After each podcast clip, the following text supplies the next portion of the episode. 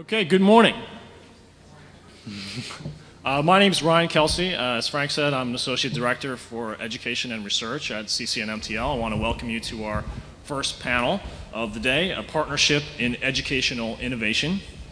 Uh, as we begin, I want to pay special recognition to those of you uh, in the audience who are longtime uh, collaborators and friends of the center. Uh, I see a few of you here in the group. The reason I want to do that is our two panelists this morning are both uh, long-standing collaborators with the center. In fact, uh, they were two of the very first people to walk through our doors in Butler Library back uh, in 1999 and 2000. And I was there, and uh, I still haven't quite figured out why it is that we haven't freed ourselves from each other since then, but uh, maybe we'll be able to clear that up a little bit today. Uh, but whether you're one of uh, those longtime collaborators or you're brand new to us, uh, I think you'll find this uh, panel intriguing because uh, I think it's going to demonstrate a new dimension to the center's project and service work, and that is course and degree program creation, uh, which is not something that we've uh, presented here in the past. Uh, rather than the typical scenario where a faculty member approaches us with a course that has a particular need that we're going to address, uh, in this case, uh, at least in the case of our first panelist, he represented a group of faculty from several different departments uh, who approached the center with a fairly straightforward idea. We want to change the core curriculum. We need your help. And in the second case, uh, not to be outdone, we had the deans of an entire graduate school approach us and say, We have an idea.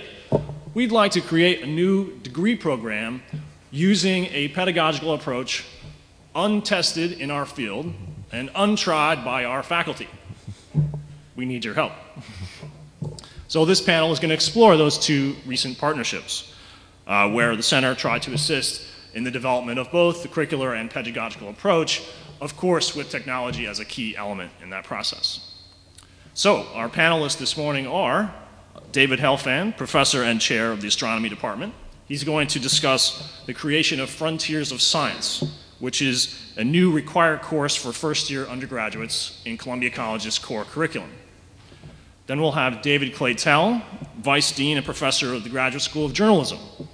He will describe the process of creating a curriculum based on the case study method uh, for their new master's program in journalism, including the first case jointly created by the Journalism School and CCNMTL entitled Building the Front Page of the Washington Post.